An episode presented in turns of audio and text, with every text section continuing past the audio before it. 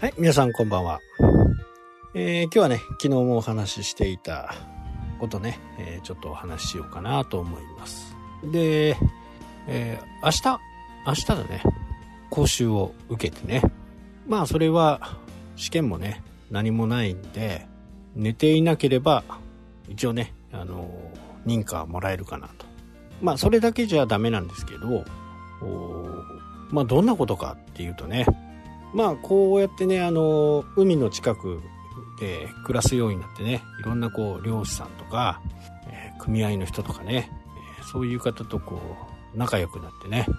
えー、私自身もこう釣りをするのにねこう船をね使うように、なったんですね。で今まあ皆さんあんまりねあの経験がないかもしれないんですけど今ね本当にこう釣りをする場所がねどんどんどんどんなくなっていってるんですよ。こう駐車の問題とかね、えー、ゴミの問題とかまあそういったことでどんどん釣り場がなくなっていってるんですね。でそうなるとねあのー、それでもまだ釣りをしたいっていう人は今度は船に乗るんですね。で船と言ってもねなんか僕もねあのーこう丘からずっと釣ってた人間として船で行けば釣れるでしょ？みたいなね、えー、安易な考え方。だって魚のいるとこ行って釣るんだもん。釣れるでしょ？とかね、えー、思うかもしれないんですけどなかなかねなかなか難しいんですよ。船といってもね。まあいかんせん、えー、相手はね自然なんでその時その時によって気温だとかねそういったものを潮の流れとかねそういったもので全然違うんですよね。釣れる時もあれば釣れない時もあると。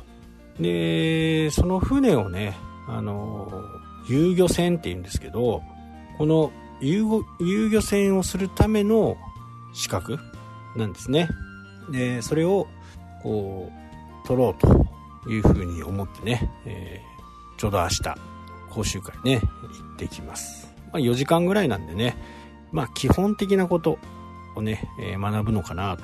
で、あとはね、あの、それだけじゃダメなんですよ。それだけじゃダメで、あと船がないとダメでしょ？もちろんね。自分の船ね。それと、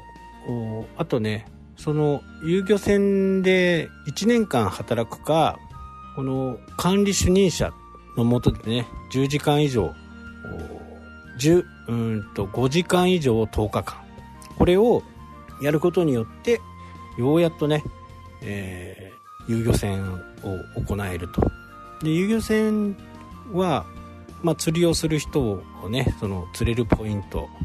釣れるであろうポイントにね、えー、連れていく。で、そこで釣りをしてもらう。で、帰ってくるみたいなね、えー、そんな感じなんですけど、まあこれ友達同士だとね、このお金ってかなりグレーなんですよ。友達同士で船で行っ、まあ、ガソリン代ぐらいねみんなで、え、割り勘にしようとかね、え、そうなった時にはまあこれは本当にグレーで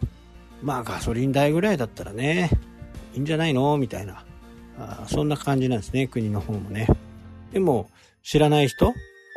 乗せて、えー、行くっていうことになるとまあお金が発生してまあその費用をね、えー、もらうっていう。感じになるんですよね。あともう一つね、えー、無線。で、これ船用の無線っていうのがあって、何かね、トラブルが起きた時に、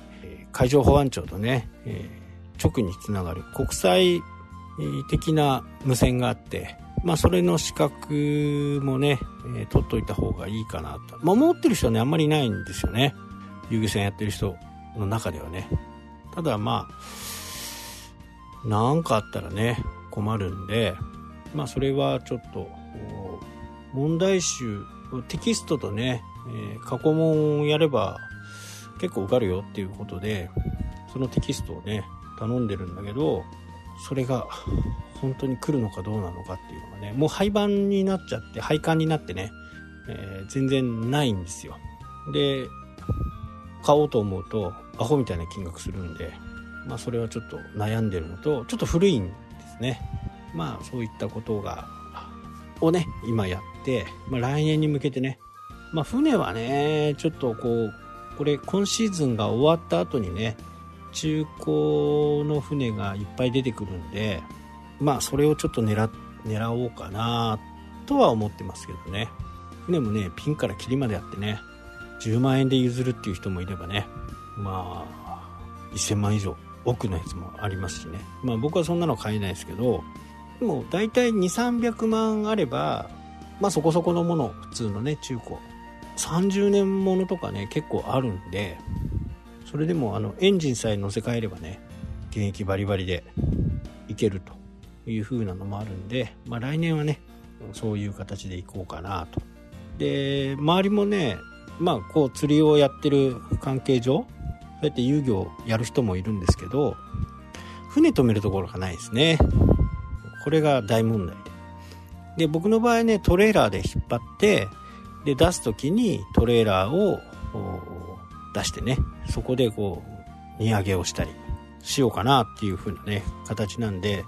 まあ、別にあのマリーナみたいにね停泊しておくところはまあ別に必要ないのかなというふうに思ってはいますけどね。まあどうなるかね。こればっかりはちょっとわかんないと。まあただ今年もね遊戯を結構乗ったね。もう1 5 6回ぐらい乗ってるかな。なんでねあのポイントはよく分かってるしあとはね釣らせなきゃならないっていうのがね結構大変ですよね。どのね船長さんもやっぱり胃が痛くなると。釣れない時はね。釣れてる時はいいんですけどね。釣れないで、お金もらうわけですからそこはねなかなか結構大変なところですね。まあ僕の場合は土日だけ出ようかなとか。でも天気があるんでね。やっぱり試験の時は出れないし、まあ、命預かる形になるんでね。試験の時は出れないし、まあ、そうなると月の土日半分ぐらいのね計画で考えてはいますけどね。あとはもう友達同士でね乗りたいって言ったらその時はチャーターでね。で僕のあの買おうと思ってるのは本当小さいやつ。まあ定員は7名ぐらいなんだけど実際は釣る人をね4名ぐらいにしてそれでね、えー、やろうかなというふうには思ってますけどね。まあそのくらいの船で新艇だったら350万くらいかな。まあ車買おうと車ねちょっと良さげな車を買うぐらいだったら、まあ、ボートを買ってもいいのかなと。で車検みたいのがあるんですね。先検っていうのはね。それはやっぱり車に比べたら全然安くって一番高いのがその停泊してるね。小樽マリーナとかだと年40万とかね。50万とかかかるんですけどね、えー、僕の場合はこうトレーラーで引っ張ってでやりたい時にねシャロってこうなんか斜めになったところね。あそこにこうトレーラーを入れて船を出すんですよね。まあそんなことはちょっと考えてはいてね、まあ、それをちょっと来年やるためにまずは明日ね、えー、講習を受けてこようかなというふうに思っています。はいというわけでね今日はこの辺で終わりになります。それではまた。したっけ？